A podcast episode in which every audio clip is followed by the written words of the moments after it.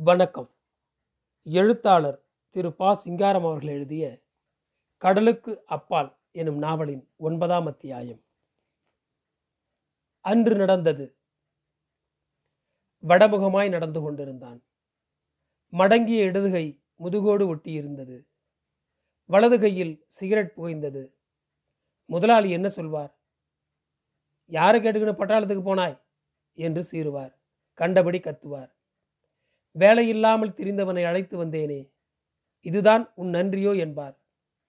மரகதம் போன தடவை முகத்தை கூட சரியாக பார்க்க முடியவில்லை. காமாட்சி அம்மாள் பாவம் வடிவேலை பறிகொடுத்த துயரம் ஒரு நாளும் தீராது. செவல்பட்டி குருசாமி பிள்ளை என்ற குருசாமி பண்டாரத்தின் மூன்றாவது புதல்வனாய் ஆயிரத்தி தொள்ளாயிரத்தி இருபத்தி ரெண்டில் பிறந்தவன் செல்லையா. அவனுடைய தந்தையும் வைரமுத்து பிள்ளையும் மாண்டலே சா முரு பழ முரு கடையில் ஒரே சமயத்தில் அடுத்தாட்களாக கொண்டு விற்றவர்கள். இருவருக்கும் ஒரே ஊர் ஒரே இனம். குருசாமி பிள்ளை கல்யாணம் செய்து கொண்டதோடு கப்பல் ஏறுவதில்லை என்று முடிவு செய்து ஊரில் சிறிய புடவைக்கடை வைத்து நடத்தி வந்தார். மூத்த மகன் பர்மாவுக்கும் இரண்டாவது பையன் சுமத்ராவுக்கும் போய் வந்து கொண்டிருந்தார்கள். மூன்றாவது மகனை கவர்மெண்ட் வேலையில் வைத்து பார்க்க விரும்பிய தந்தை அவனை மதுரைக்கு அனுப்பி படிக்க வைத்தார். உயர்நிலைப் பள்ளியில் படிப்பு முடிந்ததும் கல்லூரியில் சேர வேண்டும் என்று மகன் தலைகீழாக நின்றான். செல்வநிலை இடம் கொடுக்கவில்லை ஆகவே வேலைக்கு மனு போட்டுக்கொண்டும் கடையில் உட்கார்ந்து அரட்டை அடித்தும் காலங்கழித்து வந்தான். அப்பொழுதுதான் வானாயினாவின் பார்வை பையன் மீது சரியாக விழுந்தது. ஆள் வாட்டசாட்டமாக இருக்கிறான். கோணை எழுத்தும் படித்தவன். இழுத்து போட்டு வைத்தால் பல வகைகளிலும் தோதாயிருக்கும் விருப்பத்தை குருசாமி பிள்ளையிடமும் தெரிவித்தார். வேப்பமரத்து கடை குருசாமி பிள்ளை சம்பாத்திய விஷயத்தில் சோப்லாங்கி என்றாலும் உலக நடப்பு தெரிந்தவர். மரகதத்துக்கு மாப்பிள்ளை தயாரிக்கிறார் வானாயினா என்பதை புரிந்து கொண்டார். பெருமையினால் நெஞ்சு விரிந்தது. நம்ம சாதி சனத்தில் இவனை போல எத்தனை பயல் இருக்கான்? படிப்பு அழகு ஒழுக்கம் அதோட குடும்பமெல்லாம் ஒன்று போல சேர்ந்துக்கின்னு இப்படி எவங்கிட்ட இருக்குது. வட்டி தொழிலில் செல்லையாவுக்கு நாட்டமில்லை. எனினும் தந்தையின் சொல்லை தட்ட முடியாமல் உடன்பட்டு வைரமுத்து பிள்ளையுடன் ஆயிரத்தி தொள்ளாயிரத்தி முப்பத்தி ஒன்பதில் நாகப்பட்டினத்தில் கப்பல் ஏறினான். பினாங்கு கடையில் சின்னையா பிள்ளை என்ற சின்னையா அம்பலம் மேலால் செல்லையா தவிர நான்கு அடுத்த ஆட்கள் அவர்களில் நாகலிங்கம் முதலாளிக்கு தூரத்து உறவு. பெட்டியடி பையன்கள் இருவர். வானாயினாவின் ஒரே மகனான வடிவேல் பள்ளியில் படித்து கொண்டிருந்தான். முதலாளியின் மனைவியும் மகளும் ஊர் பார்க்க வந்திருந்த சமயத்தில்தான் ஜப்பான் யுத்தம் தொடங்கியது. பினாங் நகரை தாக்கிய ஜப்பானிய விமானங்களின் குண்டுவீச்சுக்கு பலியான நூற்றுக்கணக்கான தமிழர்களில் ஒருவன் வடிவேல். ஒரு பெரிய விமானம் மிக தாழ்வாக பறந்து சென்றது. அண்ணாந்து பார்த்தபடி நடந்தான்.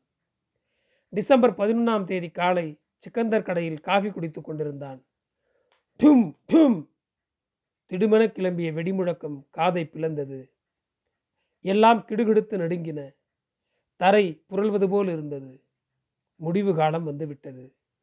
இனிமேல் உயிரோடு போய் அம்மாவையும் தங்கச்சியையும் பார்க்க முடியாது. டும் டும். எங்கே பிறந்து எங்கே வந்து சாகிறோம்? விசை பீரங்கிகள் முழங்கின. மேசையடியில் முழங்காலிட்டு நெஞ்சுக்கும் தரைக்கும் இடையே கைகளை வைத்து விழுந்து கிடந்தான். தரை அதிர்ந்தது உடல் நடுங்கியது உள்ளம் துடித்தது. கொஞ்ச நேரத்தில் குண்டு வீச்சு நின்று விட்டது. எழுந்து சுற்றுமுற்றும் பார்த்தான் யாருமே இல்லை. மக்கள் தலை தெறிக்க ஓடிக்கொண்டிருந்தார்கள். ஆண்கள் பெண்கள் குழந்தைகள்.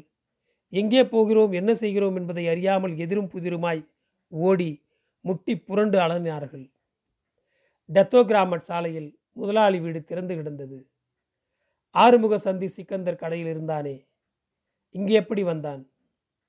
மரகதமும் காமாட்சி அம்மாளும் தலையில் அடித்து கொண்டு அழுகிறார்கள். வானாயினா பித்து பிடித்தவர் போல் நாற்காலியில் சாய்ந்து கிடக்கிறார். செல்லையா வடிவேலு எங்கப்பா? ம் இப்பத்தானே கடைக்கு போகிறோம்னு பிள்ளை போச்சு? அண்ணே எங்கண்ணே போயிட்டீங்க? ம் அண்ணே ம். ஒன்றும் பயப்படாதீங்க. நான் ஓடி போய் பார்த்துட்டு வர்றேன். சங்கு ஊதினா கையை நெஞ்சுக்கு அண்டை கொடுத்து படுத்துக்கிடணும். தெருவில் இறங்கி தலை தெறிக்க ஓடினான். இடது உள்ளங்கை நெற்றியை தடவியது. வாயில் புகைந்த சிகரெட்டை எடுத்து எரிந்துவிட்டு புதியது ஒன்றை பற்ற வைத்தான். நேற்று நடந்தது போல் இருக்கிறது. எவ்வளவு காலம் ஆகிவிட்டது மக்கள் வெள்ளத்தில் எதிர்நீச்சல் அடித்து செட்டித் தெருவை நோக்கி ஓடினான். நெடுகிலும் ஒரே ஓலக்குரல் போச்சே! போச்சே! எல்லாம் போச்சே! தலையிலும் வயிற்றிலும் அடித்து புலம்பினார்கள். தெய்வங்களை அழைத்தார்கள். முருகா அல்லா பதினெட்டாம் படி கருப்பா. ஓடினவர்கள் ஒருவர் மீது ஒருவர் மோதி புரண்டார்கள். பெண்களும் குழந்தைகளும் சுருண்டு விழுந்து கதறினார்கள். மூட்டை முடிச்சுகளும் பெட்டிகளும் உருண்டு சிதறின. கார் சைக்கிள் ரிக்ஷாக்கள் பறந்து சென்றன. துறைமுகத்தை அடுத்த பகுதியின் பல இடங்களில் பெருந்தி கொழுந்துவிட்டு எரிந்தது. ஒரே புகை மூட்டம். செல்லையா ஓடினான். சூழியா தெரு செட்டித்தெரு சந்திப்பில் வடிவேலின் உடல் கிடந்தது. இரு கைகளாலும் மூன்று நாட்களுக்கு முன் வாங்கிய ஸ்போர்ட்ஸ் சைக்கிளின் கைப்பிடியை பற்றியிருந்தான் சுற்றிலும் இனம் தெரியாத உடல்களும் உறுப்புகளும் சிதறி கிடந்தன. கிழக்கே வடக்கே தெற்கே கடைகள் கேட்பாரின்றி எரிந்தன. வானாயினா மார்க்கா கிட்டங்கியை நோக்கி ஓடினான். திண்ணையில் மூன்று பிணங்கள் சம்மணம் கட்டி உட்கார்ந்திருந்தன. திரும்பி வடிவேல் கிடந்த இடத்துக்கு ஓடினான். ஒளி முகமது கடை நெருப்பு தெருவில் பரவி வடிவேலை அணுகி கொண்டிருந்தது. நல்ல வேலை உடலை தூக்கி தோளில் போட்டுக்கொண்டு ஓட்டமும் நடையுமாய் வீடு போய் சேர்ந்தான். தாயும் மகளும் முட்டி மோதிக்கொண்டு அழுத அழுகை எட்டி நடந்தான். ஆள் நடமாட்டம் கூடியது. எதிரே டெத்தோ கிராமட் சாலை. ஜெய்ஹிந்த் வலது பக்கம் பல குரல்கள் சேர்ந்து ஒழித்தன சுதந்திர விலாஸ் ஹோட்டலில் உயிரை வெறுத்த தோற்றத்துடன் ஐந்தாறு பேர் உட்கார்ந்திருந்தார்கள். ஒருவர் ஐஎன்ஏ உடையில் காட்சியளித்தார். ஹோட்டலுக்குள் நுழைந்தான். ஜெய்ஹிந்த் எல்லோரும் ஒருமித்து வரவேற்றனர். ஜெய்ஹிந்த் முக்கியமான ஒரு அறிவிப்பு. நேற்று முதல் யூனியன் ஜாக் பறக்கிறது. டே ராமு காஃபி கொண்டாந்து வை. கல்லாவில் இருந்த பிளாசபர் சுந்தர்ராமன் கையில் இருந்த புத்தகத்தை மேசையில் வைத்துவிட்டு கூவினான். வாப்பா தம்பி நமஸ்காரம். நமஸ்காரம். கதவை ஒட்டியிருந்த நாற்காலியில் உட்கார்ந்தான். செல்லையா சங்கதி தெரியுமா? நம் ஆட்களை எல்லாம் கண்காணிக்கும்படி சொல்லியிருக்கிறார்களாம். மேனன் பயல்தான் விலாசங்களை எழுதி கொண்டு திரிகிறான். ஜித்ரா முகாம் லெப்டினன்ட் அரசமுத்து சொன்னான். போகட்டும் போ நீ எப்போது வந்தாய்? காஃபியை எடுத்து குடித்தான். நேற்று மேனன் பயலுக்கு செம்மையாய் நாலு போர்டு போட்டு விடலாமா? ஆக வேண்டிய வேலை பார்த்தால் போதும். முதலில் இரத்த பாஞ்சாங் போய் சேர். மேனனை அடித்தால் கேள்வி இராது என்று நினைத்தாயா? நீ அவனை அடித்து விட்டு போனால் இருப்பவர்கள் எல்லோரும் பூசை வாங்க நேரும். ஓ மேனன் அவ்வளவு பெரிய கொம்பனா? அரசமுத்து வெறும் தடித்தனத்தால் கெடுதல் வரும். எதையும் கால நேரம் பார்த்து செய்ய வேண்டும். சரி உன்னிடம் யோசனை கேட்டதே தவறு. முகம் சுளித்தது. பிறகு செல்லையாவுக்கு பழக்கமில்லாத இருவரை அறிமுகம் செய்து வைத்தான். முதல் ஆள் கிம்லான் முகாம் சாத்தையா இரண்டாவது ஆள் இராணுவ உடையில் இருந்தான். இவன்தான் இராணுவ கவர்னரின் காரை மறித்து சிகரெட்டுக்கு நெருப்பு கேட்டவன். Sub officer Natarajan. நடராஜன் கண்களை குறுக்கி கொண்டு சிரித்தான். ஜித்ரா நடராஜனின் திருவிளையாடல்களை அறிந்த நண்பர்களின் சிரிப்பு கலகலத்தது. நெருப்பு கேட்டதுக்கு பிரத்தியா அவன்கிட்ட வேட்டு சட்டை கேட்டிருந்தா இன்னைக்கு ரொம்ப பிரயோஜனமாக இருக்கும். மூக்கு கண்ணாடி வழியாக கண்களை உயர்த்தி பார்த்தவாறு கல்லாவில் இருந்தவர் குறிப்பிட்டார். சிரிப்பொலியில் கட்டிடம் அதிர்ந்தது.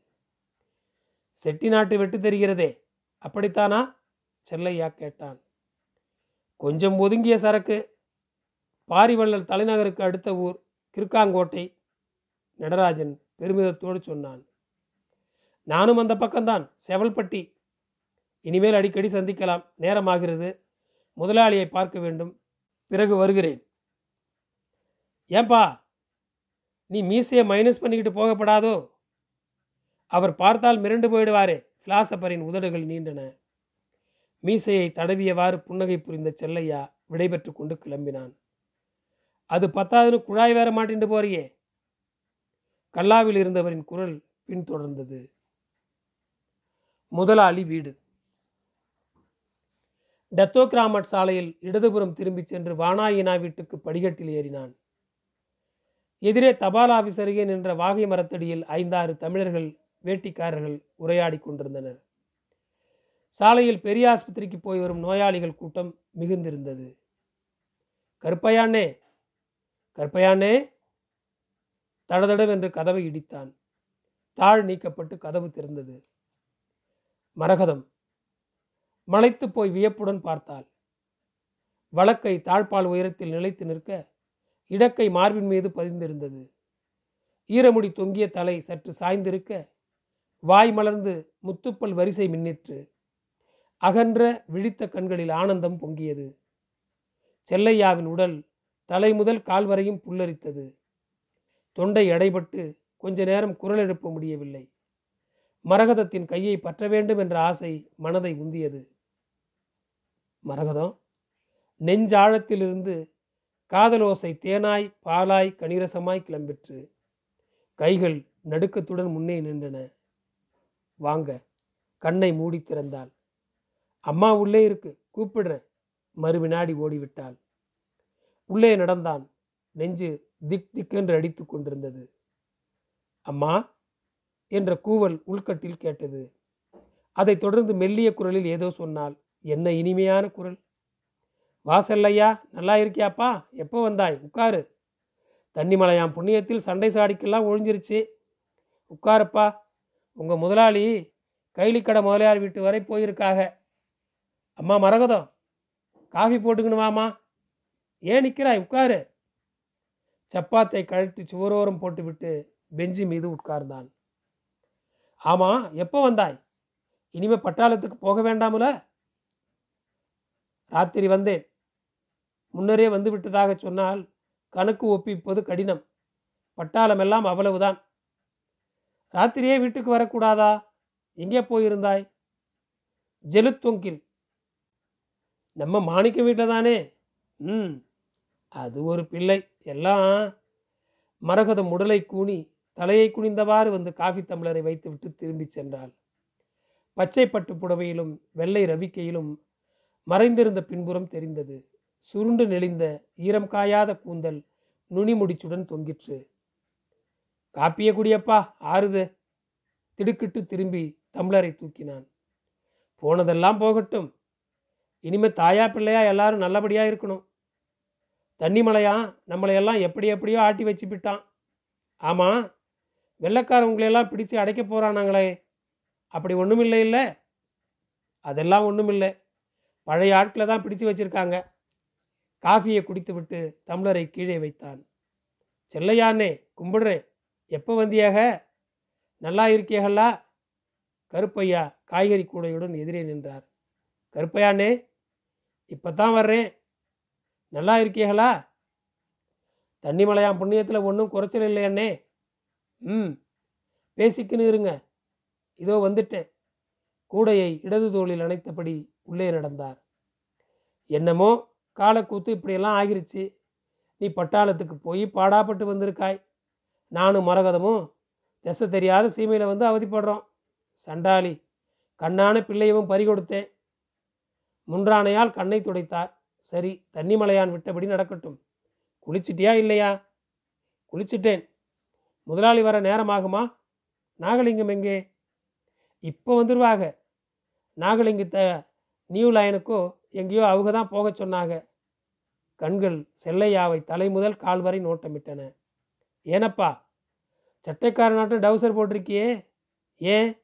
அழகாக வேட்டி கட்டிக்கப்படாதா? காலையில் வேட்டி கிடைக்கல. பெட்டிக்குள் இருக்கும் கட்டிக்கிறேன் எழுந்தான். வேல்மயிலம் முருகா வைரமுத்து பிள்ளை மிதியடி ஒளியுடன் உள்ளே நுழைந்தார். நம்ம செல்லையா வந்திருக்கு காமாட்சி அம்மாள் கையை நீட்டி சுட்டினார். என்ன? யாரு? திரும்பினார். பெஞ்சுக்கு முன்னால் நின்றவனை சில வினாடிகள் ஏற இறங்க பார்த்துவிட்டு நாற்காலியில் உட்கார்ந்தார். கீழ் உதடு முன்னால் துருத்தியது. பிறகு செருமல் கிளம்பிற்று. எப்படாப்பா வந்தாய்? என்ன விஷயம்? இப்போ தான் இங்கிட்டு வரணும்னு தோணுச்சாக்கும்? குரல். இப்பத்தான் என்ற வார்த்தைக்கு தனி அழுத்தம் கொடுத்தது. மீசையையும் சராயையும் கண்கள் அக்கறையுடன் கூர்ந்து கவனித்தன. இப்பத்தான் வந்தேன். ஏன் வந்தோம் என்று இருந்தது? பட்டாளத்தில் இருந்தால் நினைச்ச நினைப்பில் வரப்போக முடியுமா? ம். உங்களுக்கு காப்பி போட்டாரவா? முதலாளி அடுத்தாள் சந்திப்பு நேரம் சரியில்லை என்று காமாட்சி அம்மாளுக்கு பட்டது பேச்சை வேறு திசையில் திருப்பிவிட நினைத்தார். நன்றி தொடரும்.